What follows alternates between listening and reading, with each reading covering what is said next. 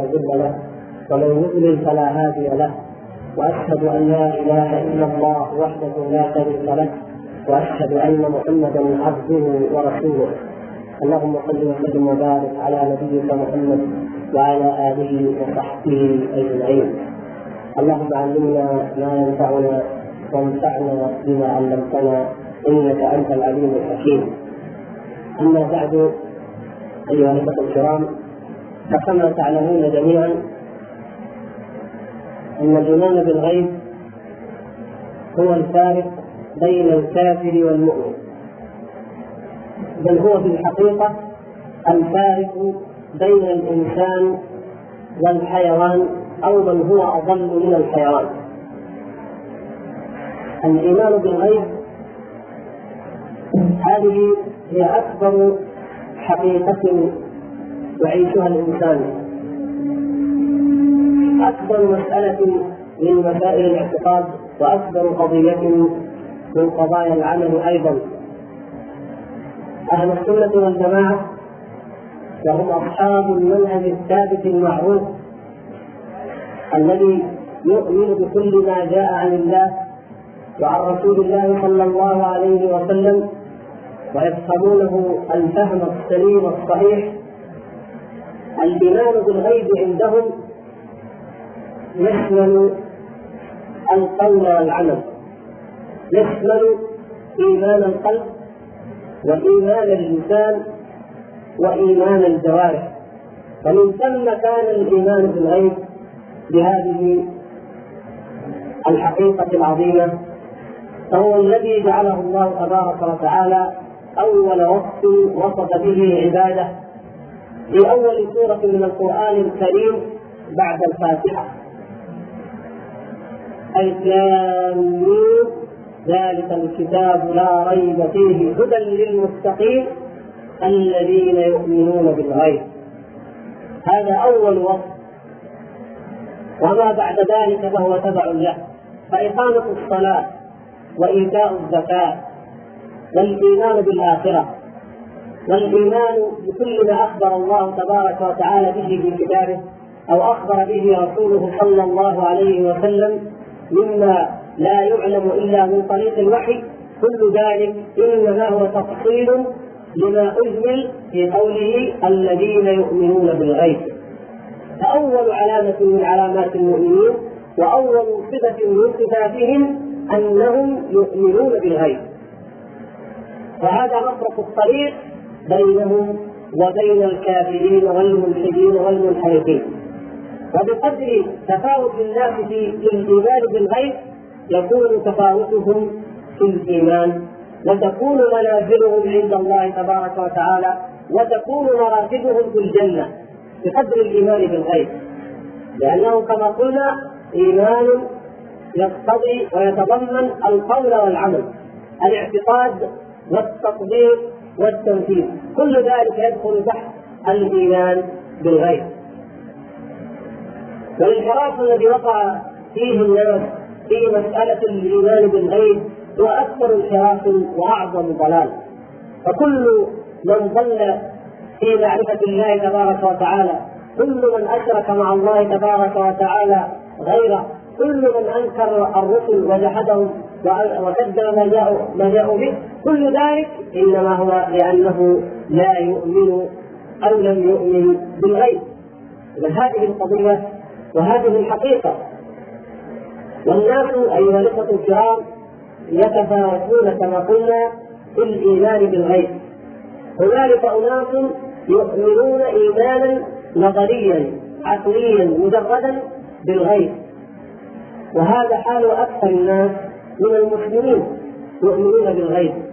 أي يصدقون بأن هنالك ربا ورسولا وملائكة ويوما اخر وإذا سألت أحدهم عن اليوم الآخر عن الصراط عن الميزان عن الحساب قال نعم أقر بذلك وأؤمن به وأصدق به.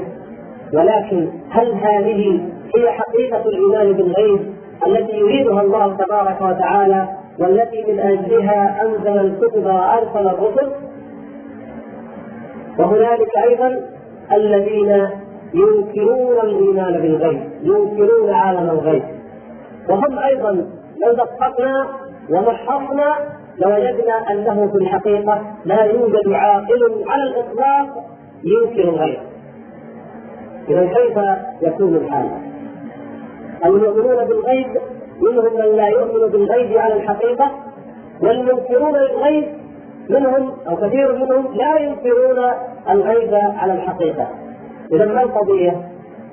القضية أيها الإخوة الكرام أن الإيمان بالغيب يعني في عمق الشرع وفي حقيقة دعوة الرسل صلوات الله وسلامه عليهم يعني أن يسلم الإنسان بقلبه إلى الله تبارك وتعالى وأن ينيب إليه.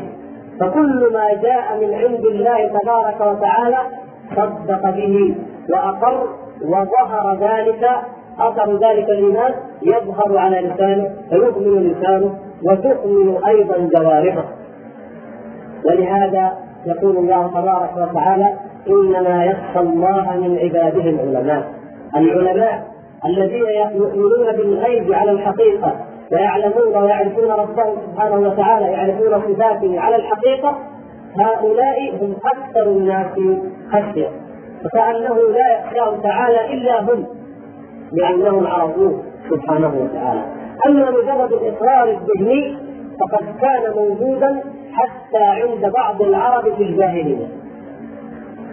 كان العرب في الجاهلية يؤمنون بشيء من الغيب.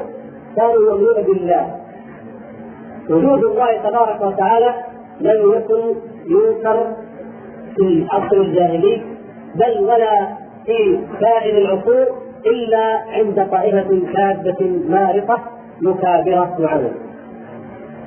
الإيمان بالبعث كان في العرب أيضا من يؤمن بيوم الحساب مجرد إيمان ورد ذلك في شعرهم كما قال الزهير ومهما يختم الله يعلم يؤخر فيوضع في كتاب فيدخر ليوم الحساب أو يعجل فينقلب. كان العرب لديهم شعور واحساس بأن هنالك عالما آخر وانه قد يكون هنالك يوم آخر. ليست القضية قضية أنه هل يوجد أو لا يوجد يوم آخر. وإنما المسألة أن الإيمان بالغيب الذي يريده الله تبارك وتعالى على الحقيقة والذي من اجله بعث به الرسل وانزل الكتب هذا هو محل النزاع لأنه يقتضي التسليم المطلق المجرد لله تبارك وتعالى والإنابة إليه بالقلب والإثبات إليه سبحانه وتعالى. ولذلك أنكر الجاهليون ما جاء به النبي صلى الله عليه وسلم من الوحي. انكروا الوحي والوحي من الغيب. كيف ينزل كيف يتنزل هذا القرآن على هذا الرجل؟ لا يمكن ذلك. ولهذا قالوا إنما أنت مفتر قالوا ساحر. قالوا كاهن. قالوا شاعر. قالوا إنما يعلمه بشر. قالوا أساطير الأولين اكتسبها فهي تملى عليه بكرة وأصيلا. هنا كل هذا النجد وكل هذا العلاج حتى لا يؤمنوا بأن الله سبحانه وتعالى اختص هذا النبي الأمي بهذه الرسالة فأنزل أنزل وأرسل إليه الروح الأمين بهذا الوحي. وما في ذلك؟ ما الذي في هذا مما يخالف الفطرة أو العقل السليم؟ لا شيء ولكنه العناد والجحود. فمن قبل جحدت الأمم وعاندت كما فعل ذلك فرعون وقومه. ولهذا أخبر الله سبحانه وتعالى عنه بقوله وجحدوا بها واستيقنتها أنفسهم ظلما وعلوا. وطمأن نبيه صلى الله عليه وسلم بذلك فقال فإنهم لا يكذبونه ولكن الظالمين بآيات الله يجحدون. فإنهم لا يكذبونه لا يعني إنهم لم يقولوا لك كاذب. قالوا ذلك. قالوا إنك كاذب. لكن هم في حقيقة أنفسهم لا يعتقدون كذبك. بل يعلمون في أنفسهم أنك صادق. ولكنه الجحود. إذا هل نفعهم هذا الإقرار القلبي المجرد؟ هذه المشاعر الذهنية العامة لأن هنالك عالم آخر هو عالم الغيب بخلاف عالم الشهادة؟ لم ينفعهم ذلك. أبدا. والله تبارك وتعالى قد بين الأسباب التي تجعل المعاندين والمنكرين ينكرون عالم الغيب ولا يؤمنون بالغيب. يقول الله تبارك وتعالى في ذلك بل كذبوا بما لم يحيطوا بعلمه ولما يأتهم تأويله. هذه الآية لو تدبرناها وتأملناها وعقلناها كما هو الحال في سائر آية القرآن الحكيم لوجدناها وحدها كافية لبيان أسباب ضلال هؤلاء القوم بل كذبوا بما لم يحيطوا بعلمه ولما يأتهم تأويله كذلك كذب الذين من قبلهم فانظر كيف كان عاقبة الظالمين. السبب الأول من أسباب التكذيب ورد ما جاءت به الرسل امور الغيب أنهم لم يحيطوا بعلمه كما قال تبارك وتعالى عنهم بل ادارك علمهم في الآخرة بل هم في شك منها بل هم منها عمود. فهذا هذا السبب. أي أن الناس عادة يريدون أن يصدقوا فقط أو كثير منهم يريد أن يصدق فقط بماذا؟ بما يمكن أن يعلمه أو أن يستدل عليه أو أن يصل إليه بفكره وعقله هذا الشيء الأول. بل كذبوا بما لم يحيطوا بعلمه. والسبب الآخر ولما ياتهم تأويله. النوع الآخر أو السبب الآخر إن الناس يصدقون بالمشاهد المحسوس ويكذبون بالغيب المكتوب. ولما ياتهم تأويله. والتأويل كما تعلمون له معاني. في هذه الآية ولما يأتيهم تأويله التأويل هنا بمعنى الوقوع. وقوع حقيقة الشيء المخبر عنه سابقا كما قال يوسف عليه السلام هذا تأويل رؤياي من قبل. يعني هذه حقيقة الرؤيا لما أن وقعت كانت في عالم الغيب رؤيا أخبر بها. فلما أن تحقق ذلك لما أن رفع أبويه على العرش وقروا له سجدا كان ذلك وقوع الرؤيا هو تأويل الرؤيا. ذلك وهذا تأويل الرؤيا فهم يريدون أن يقع. يريدون أن يروا الملائكة. يريدون أن يروا الله تبارك وتعالى. يريدون أن يروا الجنة والنار. فإذا رأوها آمنوا. سبحان الله. هذا هذا ما يريده الجاحدون وما يريده الظالمون. ولكن هل يلبى لهم ذلك؟ لا. إذا هم يريدون أن يؤمنوا بشيء يمكن لعقولهم أن تصل إليه. وهذا هو الذي لا يكون. بل كذبوا بما لم يحيطوا بعلمه. فهم يريدون أن يؤمنوا بأمر يمكن لعقولهم أن تستدل عليه وأن تعرفه والله سبحانه وتعالى إنما أرسل الرسل بعالم الغيب وهو عالم لا يمكن أن تحيط العقول البشرية البشرية به علما. وإنما غاية الأمر أن تستدل عليه أن تؤمن به أن تثبته بالجمله فكل إنسان في فطرته الإيمان باليوم الآخر. لو أنه فكر لوجد أن الإيمان باليوم الآخر ضرورة عقلية لا بد منها. لكن هل يمكن أن يؤمن عن طريق العقل المجرد بالميزان بالصراط بالحوض بدرجات أهل الجنة والنار بالصحف وامثال ذلك الذي لا يمكن أن يعلم إلا عن طريق الوحي وخبر السماء عن الله تبارك وتعالى. اذا هذا الذي يريد الناس أن يحيطوا به علما لا يمكن أن يكون عالم الغيب بهذه المثابة بل لا يمكن أن يكونوا مؤمنين ويكونوا عبيدا لله سبحانه وتعالى إلا إذا آمن هؤلاء العبيد بما أمر به الله وصدقوا بما أنزله الله سبحانه وتعالى وإن لم يكن مما تدركه عقولهم وتحيط به. أليس من حقك إذا أيها الإنسان أيها المخلوق الضعيف العاجز الكبير أن لا تؤمن إلا بما أدركه علمك وأحاط به فكرك وهذا الكلام عندما نعرفه أيها الأخوة الكرام لنبين أسباب تسديد الكفار فإنما نبين هذه الحقيقة لأن في المنتسبين إلى الإسلام من الفرق الضالة وأصحاب الانحراف في في القديم والحديث من وقع في هذه القضية ولو جزئيا وقع في هذا الخلل وفي هذا الخطأ وفي هذه الشبهة المشركية نفسها ولو جزئيا والأمر وقضية أخرى ولما يأتهم تأويل. الذين يقولون لا نؤمن إلا بما نشاهده. وبما نحس به وبما نراه فإذا وقع آمنوا. لا ليس الأمر كذلك. وإلا فإن فرعون آمن لما أن أدركه الغرب بل كل محتضر تأتيه الملائكة لتقبض روحه يؤمن حينئذ. ولكن هل ينفعه الايمان في تلك اللحظة بالذات؟ لا. إن الله تبارك وتعالى يقبل توبه العبد ما لم يغرغر.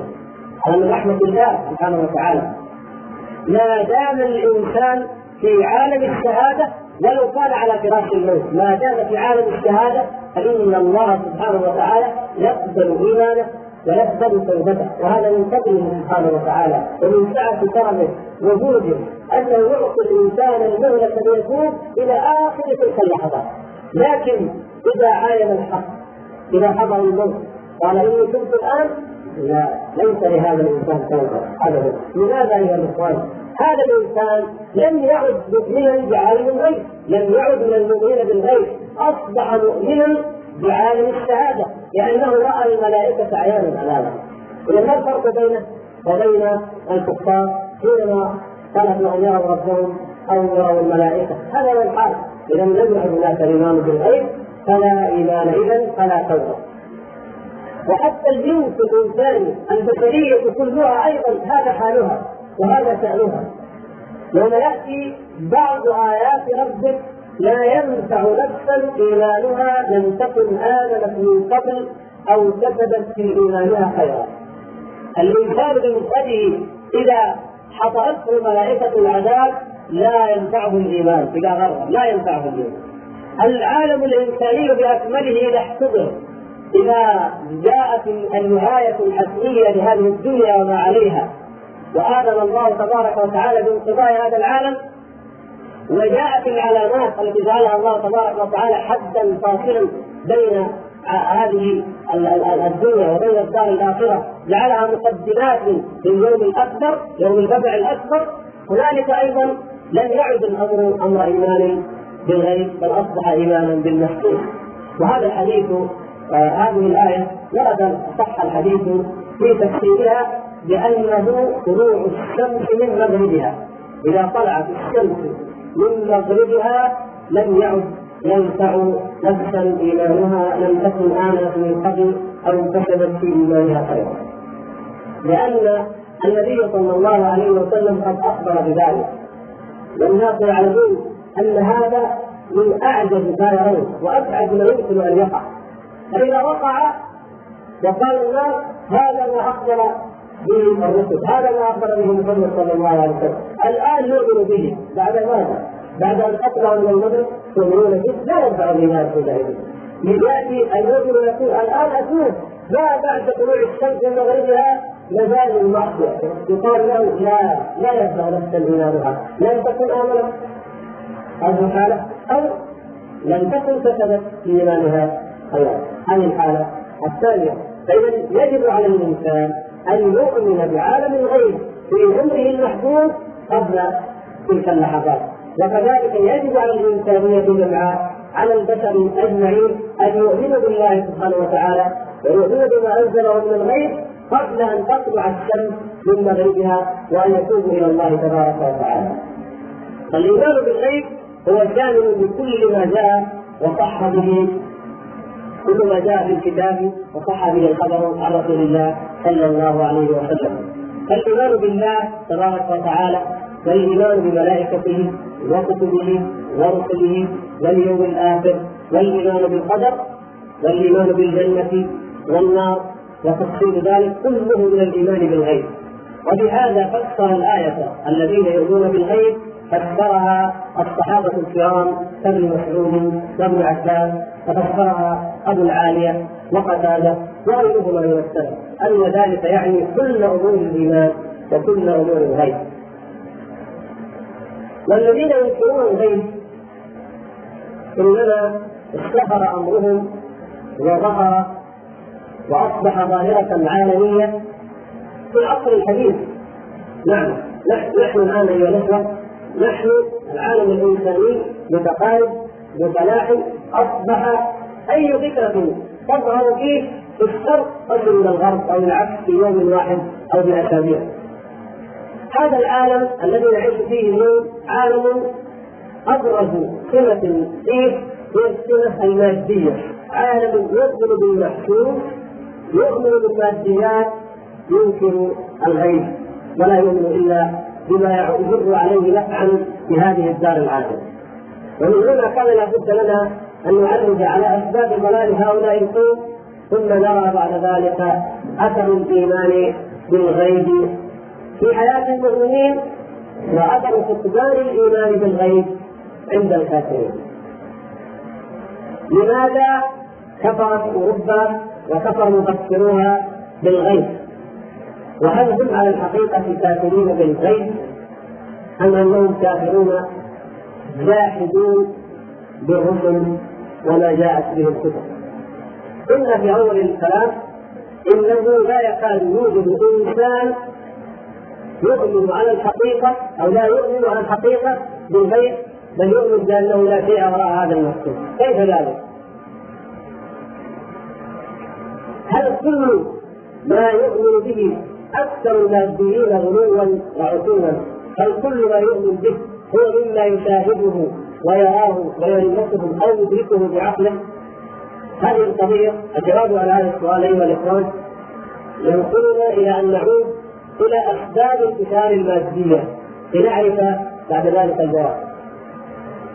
عندما كان الناس في القرن السادس عشر والسابع عشر الثامن عشر الميلادي كان العالم الإسلامي الذي ينبغي ويجب أن يكون هو قائد العالم الأمة الإسلامية التي يجب أن تقود العالم إلى الخير والفلاح الأمة التي تؤمن بالغيب ولديها الغيب الحقيقي كانت غارقة في الأوهام والخرافات إلا ما رحم الله تبارك وتعالى. فكانت بعيدة التأثير في العالم الغربي. أما العالم الغربي فكانت في تلك اللحظة تطير فيه وتعد فيه براكين وفيضانات من التمرد على الدين الذي كانت عليه الكنيسه دين البابا ودين رجال الدين الغربيين النصارى عموما ما جاء في الاناجيل وفي الرسائل الرسل وما اشبه ذلك صاروا على هذا الدين لأنه خرافة لأنهم وجدوا أنه لا يتفق مع العلم ومع التجربة التي وصلوا إليها. وأخذ الناس يتحولون. في كل يوم يكتشفون في هذا الكون أمرا جديدا يثبت لديهم أن ما كانت تعتقده هيئة رجال الدين السلفية باطل وضلال وان ما وصل إليه الإنسان بالتجربة وبالعقل وبالحس هو الصحيح وكل يوم يزداد ذلك فأصبحوا يبتعدون قليلا قليلا عن معالم الغيب. في نظرهم على قلب. إذ ليس لديهم من الغيب إلا ذلك. لم يعرفوا الإسلام ولم يبلغوا إياه وإنما وصلتهم صورة مشوهه لهذا الدين. فأخذوا يهربون قليلا قليلا. أخذوا ينقلون ايمان الناس من الإيمان بالغيب إلى الايمان بالمحسوسات المدارة هذه النقطه التي نريد ان نصل إليها. فكان الرجل المادي يقف ليخطب أو يتكلم ويدعو الناس يا ناس آمنوا بالحقائق ولا تؤمنوا بالخرافات. ما هي الحقائق وما هي الخرافات؟ يقول لهم الحقائق هي هذه الأمور المشاهدة. ترون السماء ترون الجبال ترون الأرض ترون ترون هذه الأشياء المادية. هذه حقائق موجودة آمنوا بها آمنوا بهذه الماديات وجربوا واخترعوا واكتشفوا. أما الغيب فهو ما يسمى الرب. رب يسوع عندهم طبعا. ما يسمى ما جاء في الأناجيل عن اليوم الآخر ما جاء فيها من معجزات. ما جاء فيها من أخبار. كل ذلك لا تؤمنوا به ولا تصدقوه لأن العقل والعلم يمشيها وكان الناس يحتارون.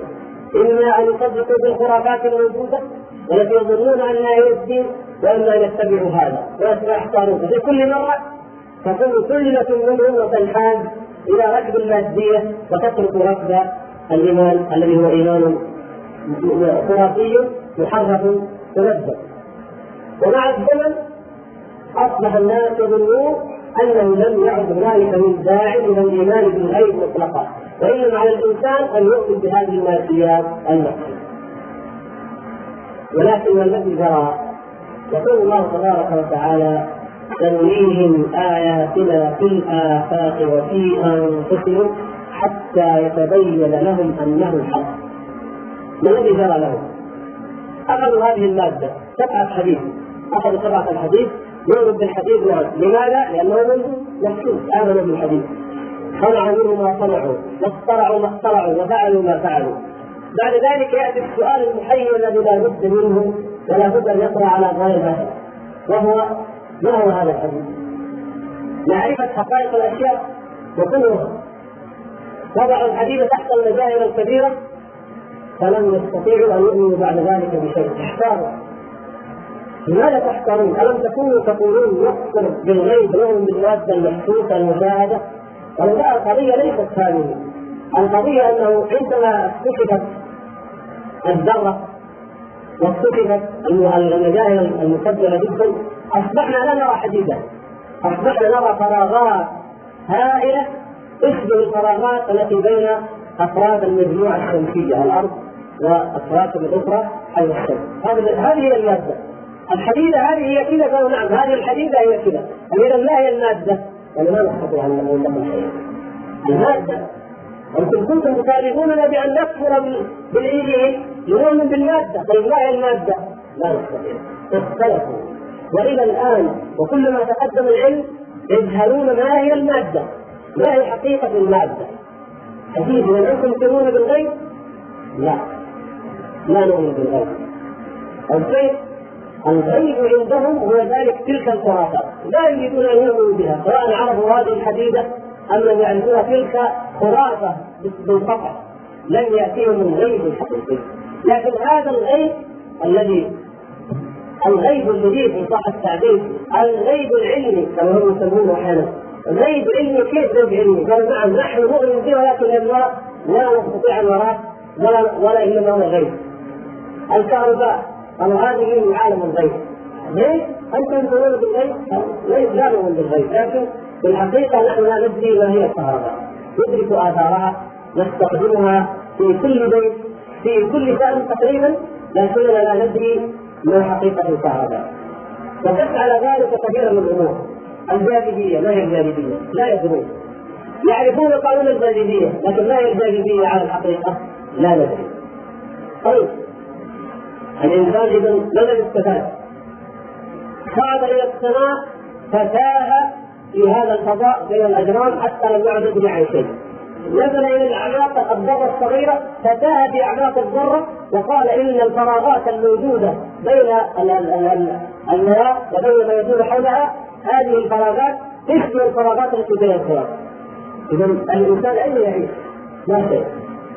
لأن حصيلة الجهد الإنساني وحصيلة هذا العلم لا شيء صفر قال وهذه هي الحقيقة أيها الإخوة الكرام الانسان بغير الإيمان بالله عز وجل وبغير الإيمان بالغيب صفر فارغ لا حقيقة له لا يستطيع أن يؤمن باي شيء ولم يعد هنالك في الغرب ولدى العلماء الغربيين اتفاق على شيء إلا على شيء واحد والسبب وهو على أنه لا يصح لك أن تخبر احكاما مطلقه سواء كنت عالم فيزياء أم كيمياء أم أحياء.